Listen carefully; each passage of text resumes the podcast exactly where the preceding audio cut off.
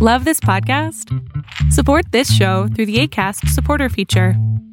It's up to you how much you give, and there's no regular commitment. Just click the link in the show description to support now. Planning for your next trip? Elevate your travel style with Quince. Quince has all the jet setting essentials you'll want for your next getaway, like European linen, premium luggage options, buttery soft Italian leather bags, and so much more. And is all priced at 50 to 80% less than similar brands. Plus, Quince only works with factories that use safe and ethical manufacturing practices. Pack your bags with high-quality essentials you'll be wearing for vacations to come with Quince. Go to quince.com/pack for free shipping and 365-day returns.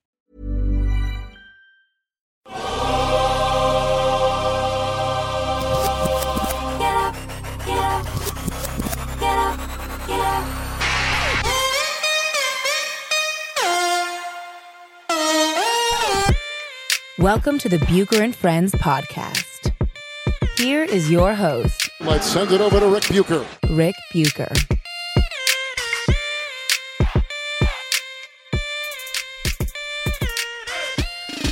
Welcome to another episode of Bucher Friendless, subsidiary of Bucher and Friends and part of the United WeCast network. I'm Ric Bucher. You can see me on FS1, you can read me on Bleacher Report, you can hear me on radio.com, and you can follow me on Twitter at Ric Bucher and on Instagram at Ric underscore Bucher. We're about 18 days out from Christmas, which meant back in the day, 17 days until I had to start my Christmas shopping. I am much better about it now. I'm happy to report. I've actually bought a few items already. But one of the things I wish I could buy and give to myself is a time machine or a genie stuffer to return the NBA game to the days when the rules weren't tilted so dramatically in favor of scoring. I never thought I'd get bored with up and down play and 120 plus point games, but that's where that's where I find myself. Uh, and by the way, uh, I'm recording this after David Fizdale was dismissed by the New York Knicks. Uh, I'm waiting to get a little more information, and you'll find out why, because this podcast is a reflection of the value of waiting a little bit before uh, coming out and making a pronouncement or a determination on exactly uh, why things happened or what they mean. And that's the case with David Fizdale from everything I knew from the beginning of the season. This was not something that the Knicks uh, front office wanted to do. wasn't anything that they were anticipating on doing. I know there's some reports out there that he was being set up. Might be the case, but they had no intention of firing him this early. Uh, really is uh, my best guesstimate at this point.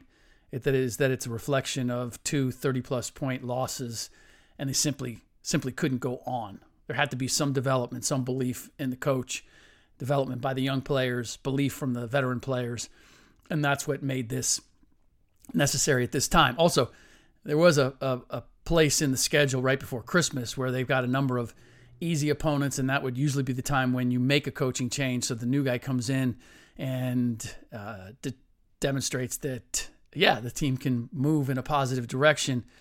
I my my guesstimate there is they simply didn't want to wait until right before Christmas. That they, if they were going to do it, they thought let's do it now rather than the untoward insult upon injury move of firing somebody on Christmas Eve or their uh, their nearby. Um, all right, so anyway, uh, back to the case at hand. Um, I, there is more offense than there has been the last, uh, certainly the last couple of years, and certainly this year. I mean, we're seeing 150 point games. We're seeing teams routinely break 120. Betting the over would be the smart way to go by and large, and that was the case last year, certainly early on. And uh, look, I don't think I'm alone either uh, on this not finding it all that attractive based on the TV ratings for the primary broadcast partners and the complaints that I see on social media. And look, I know the vast majority of everything on social media is complaining about one thing or another, but still, the games are just not that compelling. And one reason is that all that scoring has produced notably more lopsided winning margins than any time in the last few years. and the style of play has become uh, patently predictable and uniform by teams across the league. When it comes to the margin, last season, only five teams finished. I'm going to get a little analytical with you, and I generally don't do this, but sometimes it serves a purpose, especially when it comes to team comparisons and league wide uh, assessments. So last season, only five teams finished with a plus scoring margin above four points. It was Milwaukee, Toronto, Golden State, Houston, and Utah. This year so far, there are 11 that have a plus margin of four or more. And two years ago, there were only four. Same for the year before that. So there's a decided jump from the last few years to where we are right now. And again, understand it's early in the season. That may even out. But the bottom line is if there's a reason why t- the, the game doesn't seem as entertaining per usual, it's because the games are not competitive uh, or as competitive as we're used to seeing them. And here's the other part about the uniform does it feel, or the uniform style of play? Does it feel to you as if more threes are being launched by everyone? It's not a feel, it's real. Last year, 13 teams got 30% or more of their scoring from three pointers. 13. This year, 20 of them. And Memphis, Memphis, the team that played slow and didn't shoot threes, is sitting at 29.9, and OKC is at 29.8. So you, you darn near 22 teams are getting nearly a third of their scoring from three point shooting. Now, for comparison, three seasons ago, there were only six teams getting 30% or more of their points off threes. And five years ago, there were just two the Warriors and the Rockets. So maybe we know who to blame for this trend. But this is what bothers me most about the rules because it's not just style of play. The, the style of play is because they're taking advantage of how the game is being officiated and and how the rules are being interpreted. The rules as they're being interpreted discourage team play. As much as we might not like the way James Harden plays, the fact of the matter is it works. And so why not? There's no reason to pass or cut or do anything creative collectively. Because one player who can handle the ball and shoot is either going to get off a three pointer, get fouled, or get to the rim the vast majority of the time. Go back to the the days of Vince Lombardi, who wasn't big on on the forward pass, and it's because there was too much of a chance of of an interception. You know, two of two of three things could happen uh, that that weren't good in an instance. It's incomplete or it gets intercepted, and same goes with passing now in in the NBA. Chance of a turnover, uh, chance of it being passed to somebody who can't shoot and or is not as good a shooter and doesn't a shot is not created. So why not just put it in the hands of your best player and let him go to work? The the game and the rules encourage that style of play. And we're seeing it by and large. Look, the the Harden and the Rockets are an extreme example of it. But it's not as if we're not seeing it in different forms from every single team, Spurs included. I watched the end of the Spurs Kings game and basically put it in DeMar DeRozan's hands time after time after time. Might set a screen, hope to get a switch, but once you got the switch, now it's one on one. Let that guy attack, see where see where he can go. So there's no reason to pass. There's no reason to cut. There's no reason to do anything collectively creative because as I said, one player can can do it all. And some of the rules that are uh, creating that situation is that they've loosened the rules, clearly loosened the rules on screen setting. Uh, now that it forces a defender to trail a shooter rather than get over that stationary screen early. You can't because the big the big can move. I, I don't know. I don't, and I haven't. I probably should. I should talk to some officials because I have the access to talk to referees and find out what it is. Where do they draw the line on illegal screens? Because they do call illegal screens now and then, but man, the the amount of movement that you have to do to get that whistle is, uh, let's just say, it's very liberal. There so um, I mean, the vast majority of them look illegal to me, and and based on how they're called at the high school and collegiate levels, it's completely different. And I don't know if there's look, there's not a whole lot of screen setting in AAU from what I've seen, so I can't compare how it's called there. Now, since the defender has to trail, the offensive player can suddenly stop, and that trail defender, if he's not careful, is going to run into him, foul. If he doesn't, the offensive player can contort his body to make sure that the defender does, or he stops, starts again, and now is left his defender trying to guard him from behind, forcing the defensive big man to guard two men, both of which are headed for the rim. If another defender comes over, that means somebody's open for a three. You get the picture. So, and getting to the rim never has been easier since you now have three full steps to get there. The Euro step was already an expansion of the traveling rules.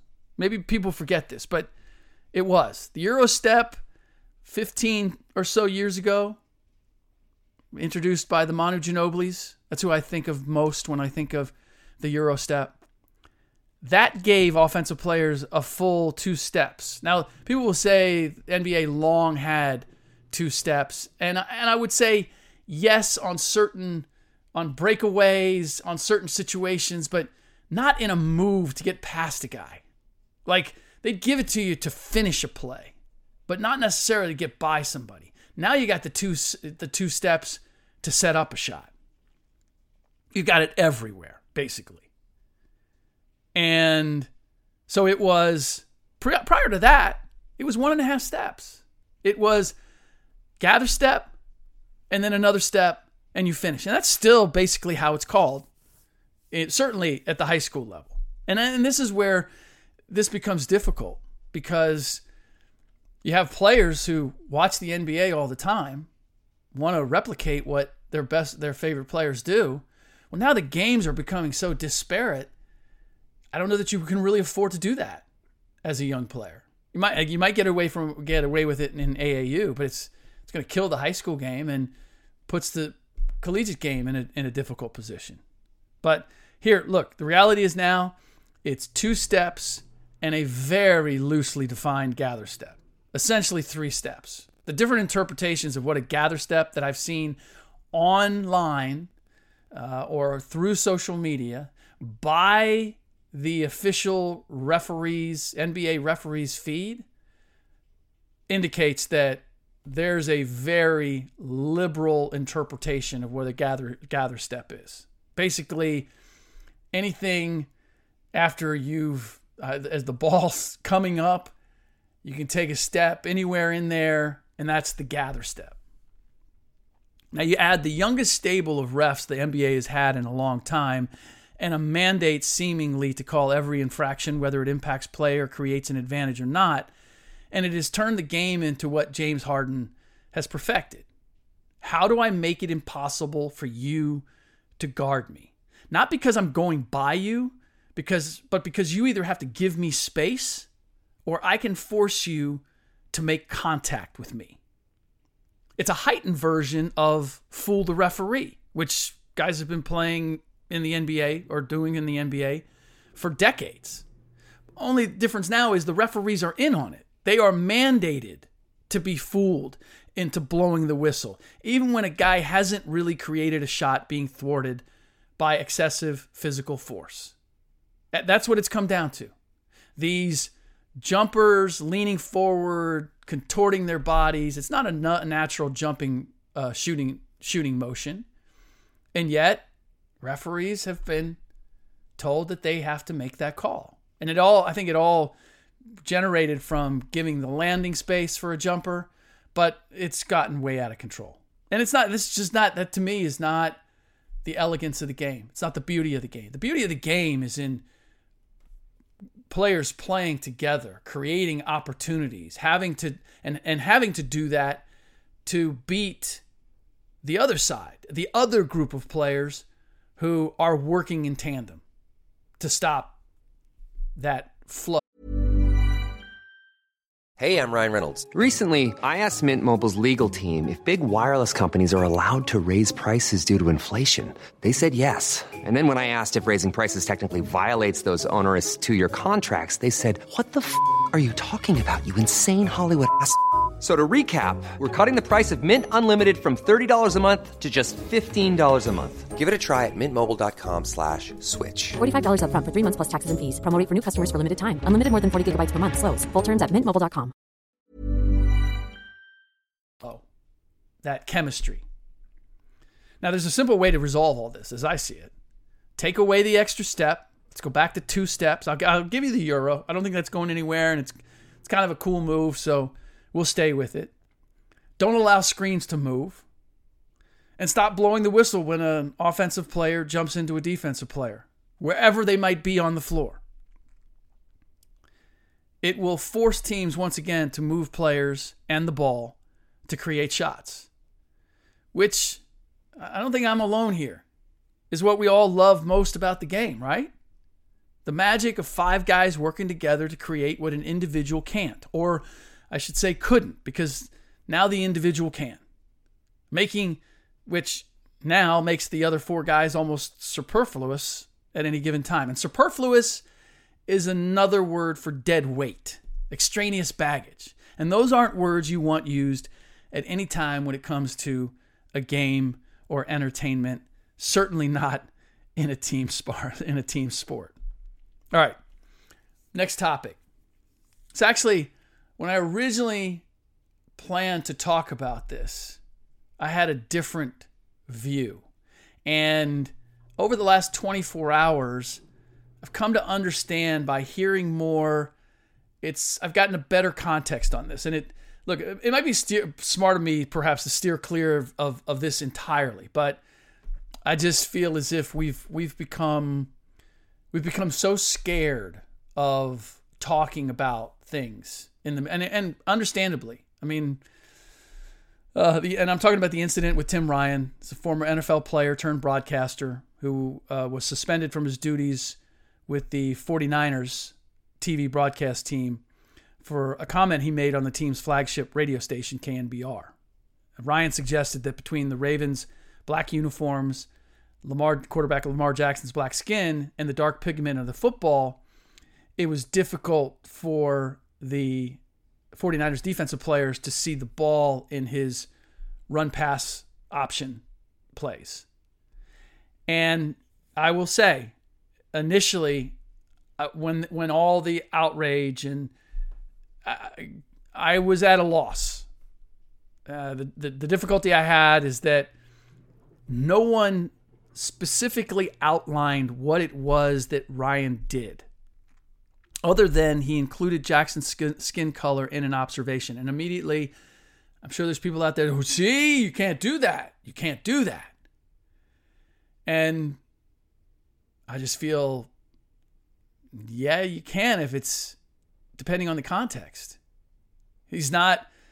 Anyway, the NAACP president in the Bay Area suggested that Ryan should make a public apology. And I don't want to take that request lightly coming from the NAACP president. But he didn't say exactly what Ryan should apologize for. And I listened to a couple of TV anchors, local TV anchors. I, am here in the Bay Area, and they were discussing it, and they labeled Ryan's remarks as obviously dumb, air quotes, quotes their words, and said something about you just have to be smart enough not to go there. And I get that we are equal parts more sensitive and aware thankfully so, than we've ever been. But I still needed to know exactly what was inappropriate about what Ryan said. If for no other reason, then it gives me a better chance of not inadvertently offending someone with an observation or making a, a similar mistake. And I get what slippery ground that is for almost any situation when we talk about skin color. But again, have we lost all sense of context? Was he saying anything derogatory? That was my question. Was he saying anything that was clearly untrue or a misrepresentation? The 49ers defensive back, Richard Sherman, who's black, when asked about the remark, said he wasn't offended, which doesn't mean Ryan didn't say something offensive because just because someone of color doesn't find it offensive, we're all different, we all have different viewpoints, doesn't mean that it wasn't offensive to the majority of, uh, of black people or people of color. But Sherman also said that he and the other defensive players had a hard time picking up the ball when Jackson had it. So uh, that's presumably for the reasons that Ryan noted. And look, I absolutely abhor whataboutism. But I have to ask if a black batter in baseball said he had trouble picking up the ball thrown by a white pitcher with particularly white, translucent skin, and he was wearing a white uniform, would we be alarmed? Would we be suggesting that was a racist remark? Now, what I've come to understand or what I believe is this immediately was because people weren't talking about it or they were afraid to talk about it or they didn't want to really go there, as the TV anchor said, is that the remark very well may have been taken as insulting. Not racist insulting or derogatory, but insulting to Jackson nonetheless. The suggestion being that the reason that he's so successful is because you can't see the ball very well. Not really have to do about his skin as much as the combination of those things is why he's so difficult to stop. And I would say, yes, I agree. That is insulting for what Lamar Jackson is doing, redefining the quarterback position. Again, in the NFL, much like we're seeing in the NBA, I we had uh, Doug Flutie just saying, "Hey, if I was playing now, I'd be killing it."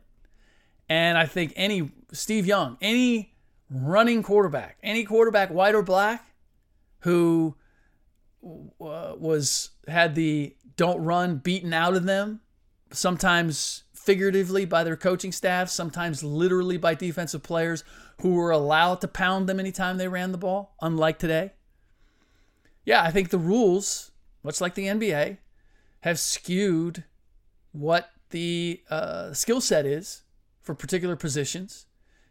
I mean, we have the debate over James Harden: is he a point guard or a shooting guard? Uh, he's he's basically both. Doesn't have to be the pass. It doesn't have to be a traditional point guard, but he does have the ball in his hands, starts the plays, often finishes them, does all of it without anybody else touching the ball. so it's it's one and the same. Uh, we're seeing everything skewed toward offense because offense sells. It's still the line defense may win championships, offense sells. So now it's a matter of got to have offense, and then you try to play, try to find a way to play defense as well as you can within the particular rules. So this is how my evolution on the Tim Ryan thing is. Like, yeah, you know what? Probably, probably a little.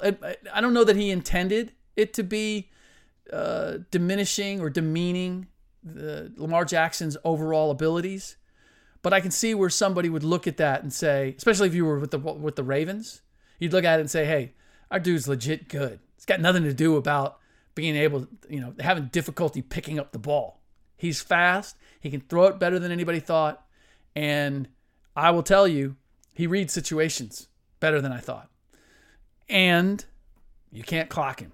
He's very good at, at avoiding hits and seeing the field and all of that. And, and he's very agile. Give him all of that for why he can run the way he can with impunity. But the rules also allow it. You got to be careful in how you tackle a guy. And if a quarterback even looks like he's going to begin to slide, got to let him slide, which allows allows him a little maneuverability in terms of maybe adding a few yards here and there. Makes it just makes it incredibly difficult for defenders as I see it. All right, so now big picture, my sensitivity to how we handle this remark by Tim Ryan is my sensitivity may be greater than it would be otherwise because I, I went through something similar with a story that I just wrote. It was about the Warriors opponents looking forward to playing Steph Curry and Draymond Green without quite as much talent around them. And I started off the story with the line payback, as they say, is a bitch, but so is not getting the chance at it. Now, our copy desk took exception to the use of the word bitch. Not because it's poor language, but because it is sometimes used as a derogatory term toward women. And listen, to be fair, our copy desk has saved me from a couple of factual errors that would have been embarrassing. And I truly appreciate that BR has a copy desk and that they are as attentive as they are. I wish I got to talk to them instead of my editor having to make my my case for me. But maybe it's better that we that we don't. Maybe there's better that there's a go between. But the my problem with this was it wasn't a factual issue. It was a a social or cultural one, and I believe one that is social or cultural, not in our advancement of being more aware of inappropriate terms, as much as our fear of backlash for what somebody out there might interpret as being uh, derogatory. So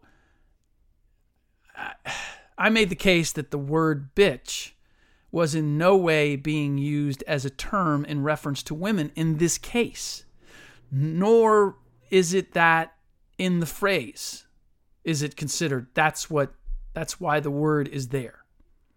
And it wasn't really clear how anyone could even construe that it was being used in that context in this story. So, why were we attaching that meaning to it? Why were we creating policy for a word and a phrase that did not previously exist, policy that is, out of apprehension that somehow, some way, someone in the world would attach their own connotation to the word and then come after us for being misogynistic or whatever as a result of their interpretation. Now, I lost the fight.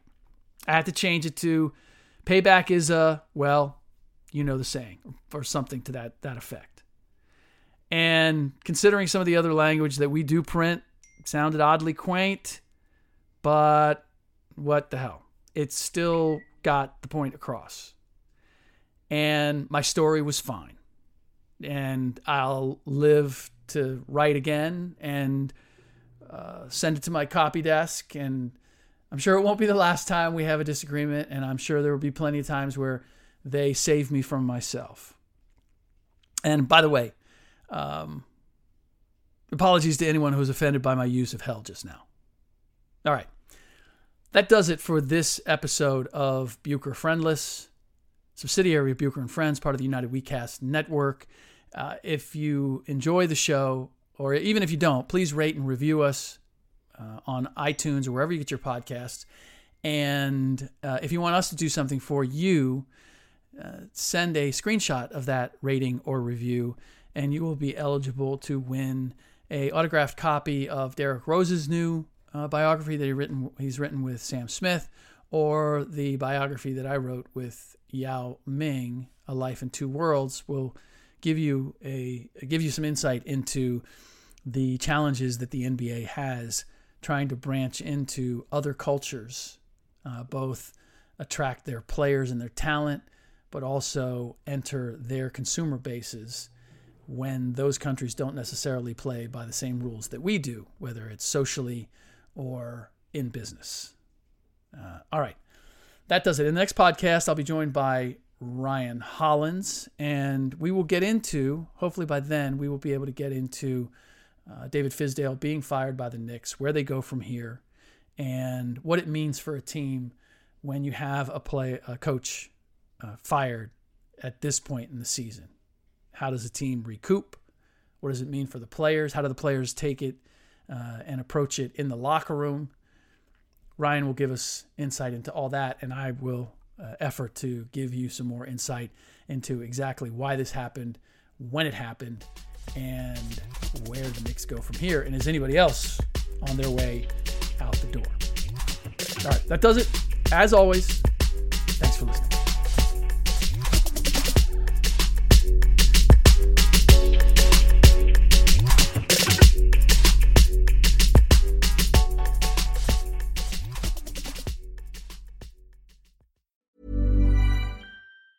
Hi, I'm Daniel, founder of Pretty Litter. Did you know cats tend to hide symptoms of sickness and pain? I learned this the hard way after losing my cat, Gingy. So I created Pretty Litter, a health monitoring litter that helps detect early signs of illness by changing colors, saving you money and potentially your cat's life. Pretty Litter is veterinarian developed, and it's the easiest way to keep tabs on your fur baby's health right at home. Go to prettylitter.com and use code ACAST for 20% off your first order and a free cat toy. Terms and conditions apply. See site for details.